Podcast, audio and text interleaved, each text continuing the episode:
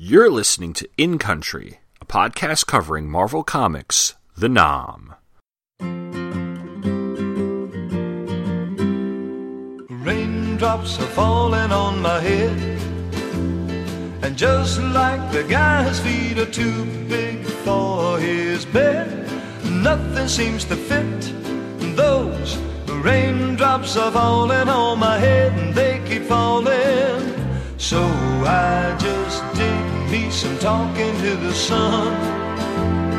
And I said, I. Hello and welcome to episode 55 of In Country, a podcast that is taking a complete look at the Marvel Comics series The Nam, which is brought to you by the Two True Freaks Internet Radio Network. I am your host, Tom Panarese.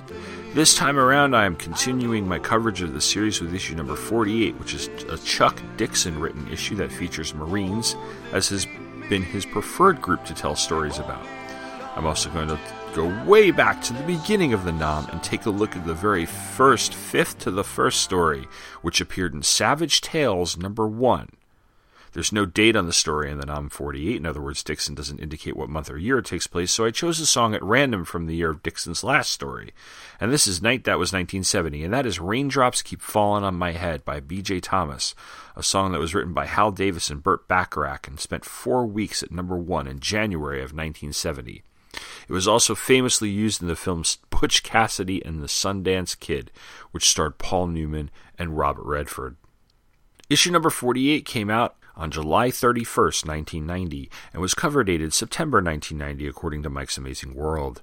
Our story is The C Note, and it was written by Chuck Dixon. Wayne Van the penciler, Tony DeZuniga is the inker, Phil Felix did the letters and colors, Don Daley is your editor, and Tom DeFalco is the editor in chief. The cover is by Andy Kubert. It shows three Marines firing machine guns from behind a pile of sandbags while taking fire themselves, and the cover caption says, When you gamble in the Nam, you bet your life. And for the first time in 48 issues, we have a classic Marvel Comics intro.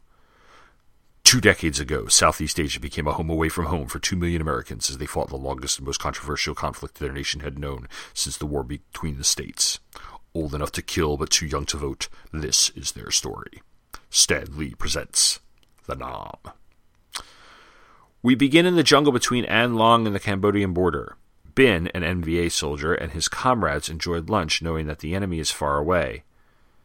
The noises of the animals are cut short by a lazy thumping sound that grows louder. A helicopter. The largest Bin has ever seen. It releases a bomb so large it seems to drop in slow motion. Bin watches its descent with fascination.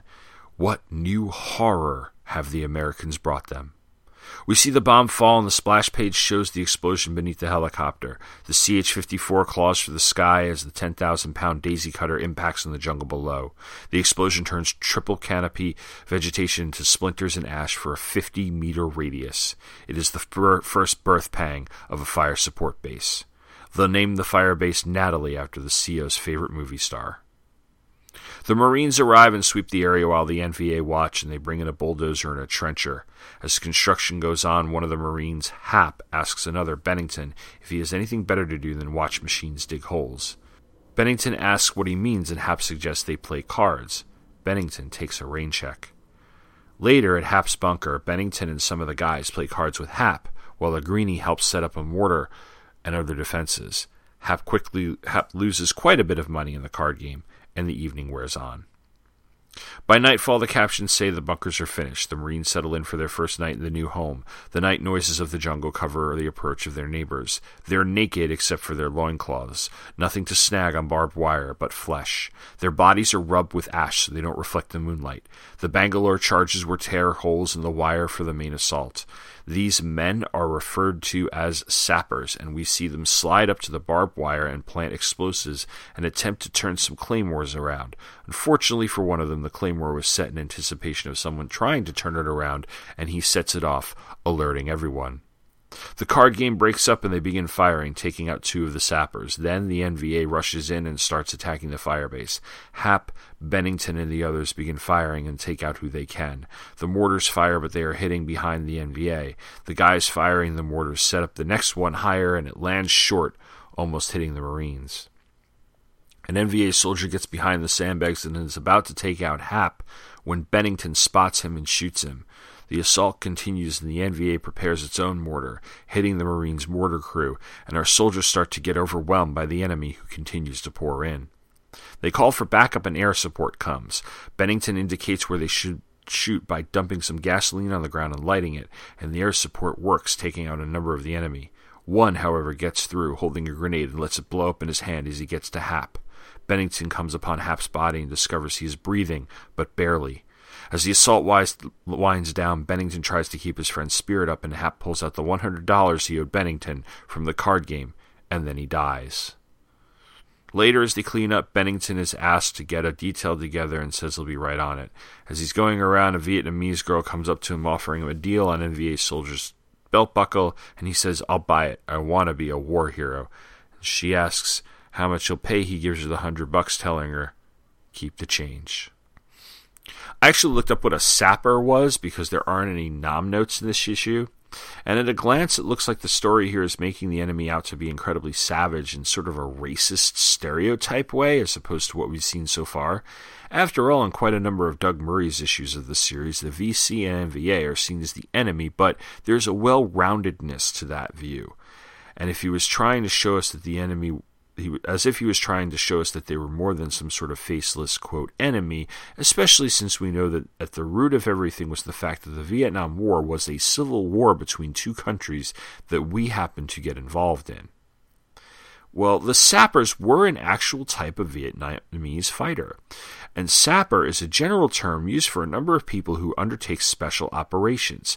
The pictures that I saw online did show them in very little clothing, as Dixon describes them in the issue and Vansant draws them.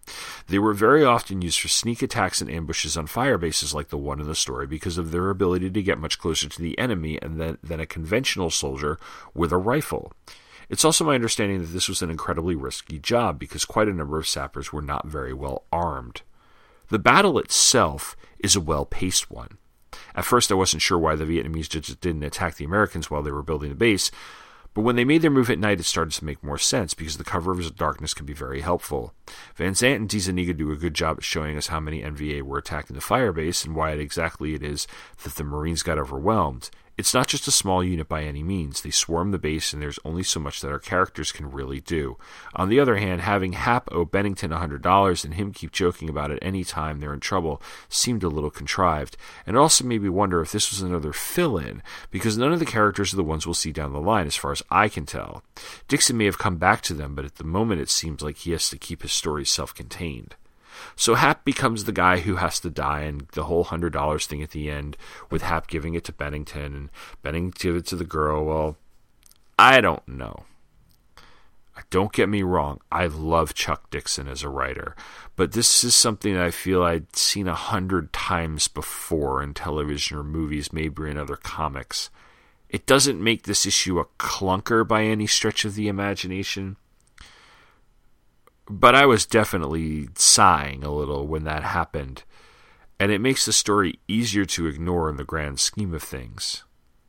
Of course, the grand scheme of things as they are is kind of up in the air at the point. Dixon will be taking over as the regular writer with issue number 54, but until then, we have Doug Murray giving us a three parter that I believe is his last Nam story before the first Punisher story. In fact, it might be his last Nam story overall. So if this seems a little listless here and there, that's because it is. No historical context this time around, of course, except for that one little tidbit I gave you about the sapper. Let's take a look at letters and ads for this month. Incoming this month, we have Fred Meath, address withheld by request. He said, I just read a book on a man who personally sent 93 enemy soldiers to see Uncle Ho. His name is Sergeant Carlos Hathcock, the best professional Marine sniper who ever was. He was called Long Trang, white feathered by the VC because they were so afraid of him they never saw him. But when they heard him, one of them was one of them would be dead. An issue, do an issue on him. We have as reader Joel Cocchio correctly guessed, issue number 43 sniper character was in fact loosely based on an amalgam of real life people, including Hathcock. Interesting. Eric Spear uh, talks about how issue 43 was great, but 40 was his, so far was his favorite. He wanted him to do an an issue from either gunner, door gunner or artilleryman's point of view. Uh, make sure he's a UH, UH1B if you do a door gunner. Um, my father was in the Nam, 60 to 69, serving in 2nd Field Force Xuan Loc. His whole tour was in artillery. He'd helped the airborne cavalry work with 105's How About a Story, and they said they have a helicopter story coming up, a three parter, no less. We hope to do an Artie story in the near future. Give my best to your dad, and thanks for the interest. Ryan Kilbride of Philadelphia writes about how he's been collecting the Nam since he saw an issue on the racks two years ago. Um, he says it really gives a realistic look at the war. He says, if there are any ex grunts who would write to me, I'd appreciate hearing from them. And Doug says, any takers? You have a letter from Brooks Connor, SP5, from Tuckerton, New Jersey. He says, I've been a subscriber since issue two. I've enjoyed every issue. I was in the Army from July 64 to July 67 and always under the threat of being sent to the NAM. Fortunately, I spent all my time stateside in Fort Polk Fort Jackson, and then in Washington, D.C. Still, everything in your comic coincides with what I saw and heard from the returnees and the training camps. God bless you, vets. I had a good friend who was a Huey tail gunner in Phu Bai, somewhere between 65 and 68. His ed- name is Ed Wheeler. I'd really like to find him. Anybody out there know his whereabouts? And any help from Mr. Connor is the reply. And finally, we have Private Carol Westover, Hawk, from Epsom, New Hampshire. I'm a private in the U.S. Army Reserve's 94th MP Company. Vietnam fascinates me. The war is mysterious. I have to know what really happened, no matter how horrific. I've been researching the war for many years now. I even thought, even though I was only born in 1970, it's a very serious war and very unpleasant. The depiction of it through comics is not something that someone could call terrific and great. It's not. Is it, it's a good thing that Vietnam is getting this coverage, or should it be hidden and totally forgotten the way we attempted to handle it in the 70s and 80s? I say tell the story. The Nam is worth reading because it conveys knowledge, good or bad, and that's better than the ignorance we had before. After all, how can we ignore the pain of a war that's still killing people? No, ignoring the war is how the cancer in this country began. Now, finally, movies like Born on the Fourth of July and comics like The Nam and the Vietnam Journal are fighting to cure that cancer, trying to make no man feel like he is separate any longer. Will these wounds ever heal? I hope so. I want our nation to be cured of the Vietnam War, no longer how it takes. And I'll always be here trying to help to understand learn, and feel. Can we learn from our mistakes only if we try? Thank you for listening. Hawk, let me tell you, let me thank you for your interest and feelings about the Vietnam War and its veterans. If we ever solve any of the problems caused by the war, it'll be because people like you care enough to put out the necessary effort. Thanks and my best to you and yours. I can't believe that people born in 1970 are in the Army. That really makes me feel old. And right below it, there is a panel from the next issue with two donut dollies waving at a helicopter pilot saying, Hi, soldier, how about a lift? Ads this month. Uh, the codename Viper ad is back. Is power jumping and bombs. There's the Wrath of Black Manta. We have an one for the game Narc. You are max force Because no one had the guts until now. You are Max Force. Your mission bust Mr. Big and destroy the dreaded criminal empire, seize all the contraband, stolen money, illegal weapons, use rocket bombs, high powered machine guns, and apprehend all suspects, protect the innocent, punish the guilty, stop at nothing. It's for Nintendo, and this season it has a Just Say No International logo next to the acclaimed logo. Interesting. I wonder if that was some sort of partnership. East Coast Comics has an ads. You got a nice, huge. I used to love going through these. I always kept wanting to write that. I, I chose Mile High Comics over the East Coast Comics ad. I have to look up and see if East Coast Comics is actually still in business, to be honest with you. There's a two page ad for Child World. Child World was like a second rate Toys R Us and the Children's Play Palace. Um, I remember the Child World and Bay Shore not very far down from the Toys R Us, and it closed down a few years into the '90s. But there was that. There were like three big, big play. Uh, there were three big toy stores in my area of Long Island. There was a Toys R Us, there was Child World, and there was a Play World. Play World was awesome if you were like one of those kids who like random toys or stuff that hadn't been around for a while because like they still had racks of like Star Wars Power of the Force figures and stuff a couple years after that had gone away because like nobody was buying it. I remember when they were going out of business. Anyway, Child World. Um, their video game headquarters, they have a Nintendo Entertainment System for ninety nine ninety nine. The Nintendo Action Set. That's actually the one I had um, because that's the one with, that came with the Zapper and the uh, and the controller, although this is the orange zapper and not the gray zapper, I had the gray zapper, and then the Genesis for $180 and $189.99. Yeah, the Genesis had just come out. This is a this is a big deal here. Although Super Mario 3 is there, Adventure of Link, Punch Out, Double Dragon.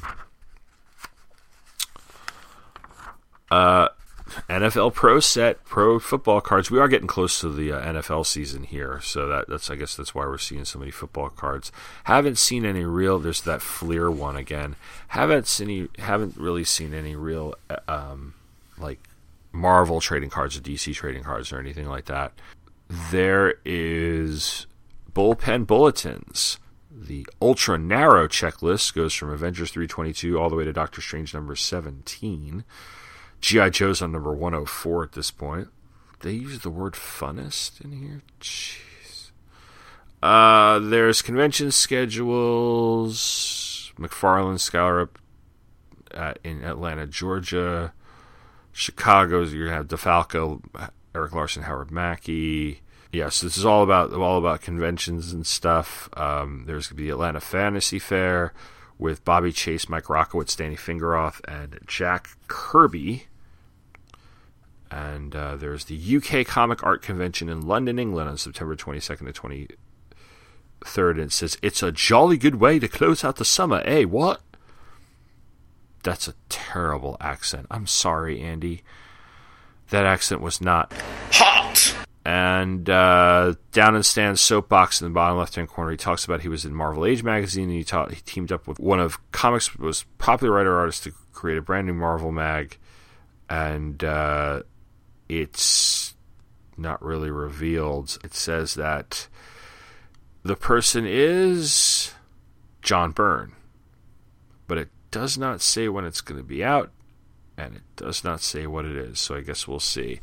And that's about it on the ads. The, the subscription ad just shows uh, a bunch of Marvel heroes in classic uh, poses. We have Super C, and on the back cover we have Vampires, Ghosts, and Things That Go Bump Tonight, the new Ravenloft box set from Advanced Dungeons and Dragons. So, I'm going to take a break right here, and when I get back, I will have Savage Tales number one. Sawate. My name is Stella, and I am the host of Batgirl to Oracle, the Barbara Gordon podcast. Batgirl to Oracle is a podcast dedicated to Barbara Gordon, the first woman to hold the mantle of Batgirl for an extended period of time, roughly 1967 to 1988. The goal of Batgirl to Oracle is to examine the character's history from her first appearance as Batgirl and continuing through her tenure as Oracle. Each episode looks at a vintage issue of Detective Comics or Batman, as well as other books like Justice League and Freedom Fighters, and modern issues of Batgirl and Birds of Prey. I also keep track of news involving Batgirl and other members of the Bat family, and I have a revolving series of segments like Babs in the Tube, which highlights appearances of Babs in TV and film, Shipper Spotlight, which looks at a variety of comic and pop culture couples, gives their history, and determines whether they are hot or not. Reading with Stella, which could be described as an audio drama, or just me reading a book that relates to Babs or doesn't. And of course, the mainstay literature recommendation. I have been blessed to interview writers Scott Beatty and Chuck Dixon on their Batgirl Year One work, Brian Q. Miller on his Batgirl run, Duane Swierczynski and Christy Marx on their separate Birds of Prey work, and the creators and actors of the Batgirl Spoiled, the web series. I hope to interview more creators and actors in the future. My goal, most importantly, is to make a fun, entertaining, and thoughtful show that people enjoy and from which they learn. Find the show online at thebatmanuniverse.net and iTunes, and follow the show on Facebook and Twitter at Batgirl to Oracle. Thank you, and fly on, Babs lovers. Savage Tales had two incarnations. The first was a magazine put out by Marvel in the early to mid 1970s that was most famous for stories featuring Conan the Barbarian. The series ran for 11 issues and had one annual. What I have is the second incarnation of Savage Tales, which ran for eight issues in 1985. Issue number one was cover dated October 1985, and it came out on August 13th, 1985. The cover is by Michael Golden and shows a woman riding a motorcycle wearing a bikini with a guy strapped to the front of it, and another woman behind her who is also scantily clad and firing a machine gun. It's very heavy metal and obviously has nothing to do with the story I'm about to read. The credits on Savage Tales magazine are as follows uh, Jim Shooter was the editor in chief. Larry Hama was the editor. Pat Redding was the assistant editor. Danny Crespi was art production coordinator. Barry Shapiro was design. Mike Golden cover. Vincent Waller frontispiece. The frontispiece, by the way, is an illustration on the inside back cover of two guys firing on a motorcycle cop and killing him while they crash an old car into a guardrail. Our story is called Fifth the Fifth to the First. It's by Doug Murray and Michael Golden. It's a piece that's mostly narration boxes that I'm going to read straight from the page. But before I do that, I want to read the clever biographies that were written on page five of the magazine. Doug Murray is one heck of a nice guy. He's also twice as big as me and was crazy enough to volunteer for EOD and re up for a second tour in country. Doug also had a bad habit of being in places that got overrun. I think we'll keep him. Mike Golden doesn't have a phone. He gets his messages in a biker bar down in Daytona Beach but no one had to tell him that a belt that a belt of 7.62 NATO is loaded into an M60 with every fourth round a tracer as well as the last three. See the cover. I like that. He also rides a Harley. Enough said. All right, so here's the fifth to the first. The Nam, 1967.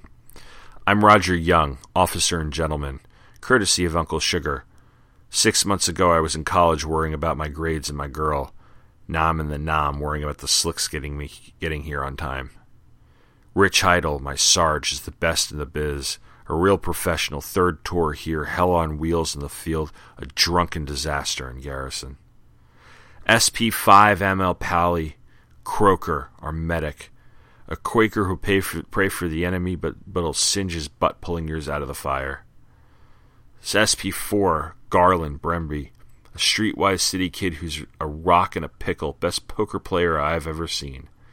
SP4 Paul Hogan and SP and PFC John Duff, head and fats. These two experiment with consciousness expanding drugs, but they get the job done. All in all, this ain't Sergeant Fury and his Howling Commandos, no heroes here. What makes a hero? Hell, I don't know. I'm not here because I want to be. I got drafted just like everyone else. I'm only wearing this bar because I figured I could get out of KP that way, but I'll tell you, I knew a hero once.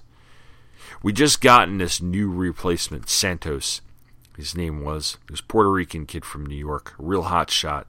Enlisted when he was 17, wanted to get a medal to prove he was man, to prove he was an American. He was a gunner, shot expert with everything the Army had. We'd gotten orders to send a squad out for an ambush near the Z, and I figured I'd take him along and see what he was made of.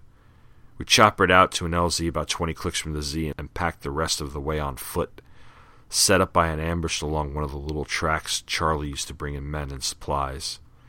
The second night out, we caught a little column of Charlie on the path and we blasted the hell out of him. The next morning, we started back. Santos had done okay in the ambush, and the Sarge put him in the middle of the line in return. We're only a couple of miles from our LZ, and I was starting to think about a tall, cold one when it happened.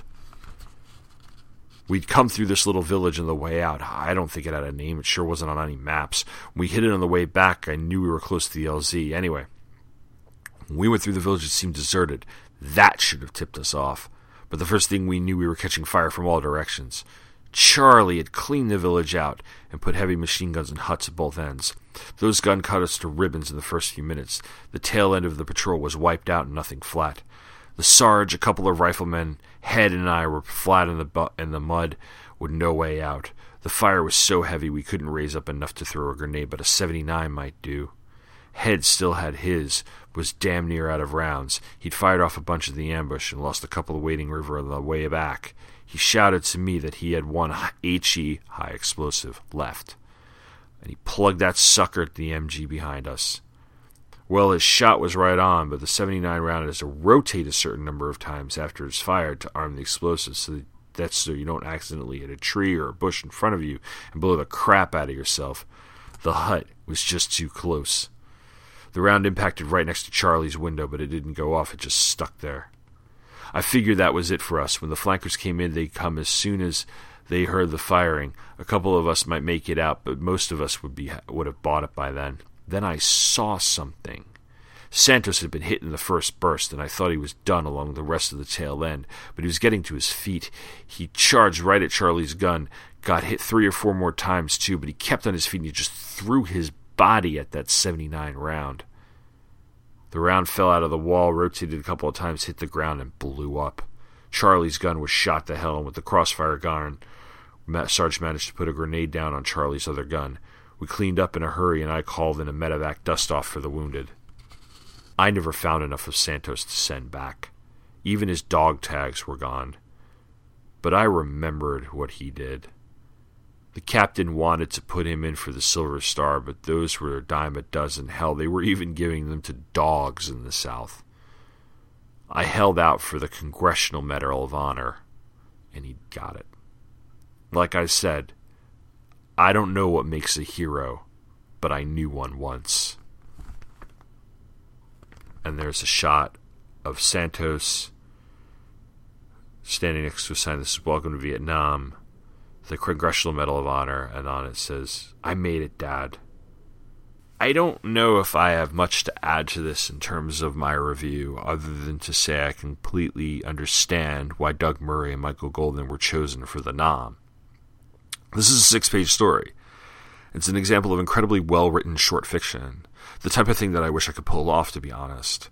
Murray introduces us to each of the characters and, and approaches the issue of wanting to be a quote hero and defining what a quote hero is, but does so in a way that's not sanctimonious or maudlin. Golden's art is as stunning in black and white as it is in color. He gives each of the characters in the story a distinct personality and knows exactly when to make the panels and page very busy. There were some times where I had to look a little harder than usual to figure out what was going on, but because that's because Golden was just doing such a good job of getting us into the setting of the jungle and the confusion of the events. He uses large panels judiciously. With only six pages, he really can't afford them. And the last panel, with our narrator holding a helmet in his hand is, and looking at the ground, where one of Santos's shoes is sitting there, the top of it blown apart, is as powerful as the portrait of Santos with the Medal of Honor that accompanies it. It's an excellent story that I don't think has ever actually been reprinted anywhere, which is a shame because this would have made for an excellent bonus feature in a trade paperback. By the way, if I'm mistaken, let me know. I only have the three trades that were issued in the late 1980s and collect the first 12 issues. The Nam has been collected a couple other times, up until about issue 30 or so, so maybe Marvel did collect them at some point. Before I go, I do have an email. This one's from Luke Giaconetti. Luke actually sent me two emails, but it's kind of back and forth between us, and it starts with him writing to tell me about Dong Xoai, a Joe Kubert written and illustrated graphic novel that DC Comics put out a few years ago. Luke writes the following Hey man, was reading something last week which made me think it might be something you could be interested in covering on In Country. Dong Xoai, reading Vietnam, 1965 by Joe Kubert. It's a lightly fictionalized account of a very early battle in the war where a team of U.S. advisors are in a strategic important village which is attacked by a mass VC contingent. It's typical Kubert war stuff, which is to say, fantastic. But it's also a highly detailed work at, look at the early era of that war. There's a ton of back matter in the book, as well as detailing Kubert's research with the actual team which was there in Dong Xoai. The book is black and white and looks like it was done with charcoals, which is really suitable for the story. Anyway, I thought you might dig it. Hope you and your family are doing well, Luke. I wrote back, You must have read my mind. I picked that up in a discount trade bin a little while ago, and while I haven't read it, I'm definitely planning on doing a special episode about it at some point in the future. And to come out on my email, by the way, I'm just going to say I am going to cover it sometime as a, in January as a feature piece like this. Uh, I also suggested Luke that he come on, so maybe maybe I'll be able to get him on for the episode. Luke wrote me back. And he said, Tom, wow, that's funny. I ended up buying the trade paperback release when it first came out, but only read it last week because I have been trying to go through my trades and hardcovers to actually read them rather than piling up. Cerebrus is going to be a big project, so is Marvel's G.I. Joe. I would love to guest star in In Country. It's a show which I'm always excited to see on the feed and usually goes right to the top of the queue. Speaking of which, I loved your Full Metal Jacket episode. Have not seen that one in years, so I'm probably due for a rewatch. I agree with you about how Kubrick's almost staged approach to direction, but it's something which I've thought about in most of his films. The Shining and certainly 2001 also fit that mold. And I think the word you might have been reaching for with Platoon was naturalistic. Stone's depiction of the word of the war is gritty, certainly, but the difference between those films to me is Kubrick's approach is stylized and detached, while Stone's is more real, almost approaching cinema verite at points. At some point, we should do First Blood Part Two, like we discussed a while back. I'd also like to talk about the Deer Hunter, which is a favorite of mine, but that was that that one has a big elephant in the room that the main char- that the main set piece of the film, the VC por- forcing the POWs to play Russian roulette, has no real basis in fact. But its look at PTSD is chilling. For fun, you should do the Green Berets maybe for an April Fool's episode. So thanks for writing in, Luke. Um, you touched on some things I definitely want to have on my list of stuff to cover, and I hope it'll all work out the way I want it to. Um, and I love your analysis of both Platoon and Full Metal Jacket. It, it, some great, great stuff there. And if you if you did get a chance, um, check out Luke's podcast. He has a Daikaiju podcast called Earth Destruction Directive, and he also appears on I believe the Startling Monster Horror Vault Tales of Terror, and I just butchered that title. Uh, that's over to True, Two True Freaks, and he has a blog called Being Carter Hall, which is all about Hawkman. So go check those out. Luke's a great, great podcaster, uh, and and a hell of a nice guy, hell of a nice guy. So anyway. That's it for me. Uh, I will have another issue, and I will actually have the other Savage Tales story next episode. So come back for that in two weeks. And until then, thanks for listening, and take care. will soon be turning red. The cry is not for me, cause I'm never gonna stop the rain. You have been listening to In Country, a podcast that covers Marvel Comics, The Nam. The Nam and all of the comics associated with it are copyright Marvel Comics, and since this podcast is f- intended for entertainment purposes and I make no money off of it, no infringement is intended. Images, clips, and show notes can be found at Pop Culture Affidavit, which is located at popcultureaffidavit.com. Feedback can be sent by email to popcultureaffidavit at gmail.com. In Country also has a Facebook page, and you can like the podcast at facebook.com slash incountrypodcast. This podcast is a proud member of the Two True Freaks network of podcasts, which is a division of the Demonza Corps of Milan, Italy. You can download this podcast and many other great podcasts at twotruefreaks.com. Want to support this and the other Two True Freaks podcasts?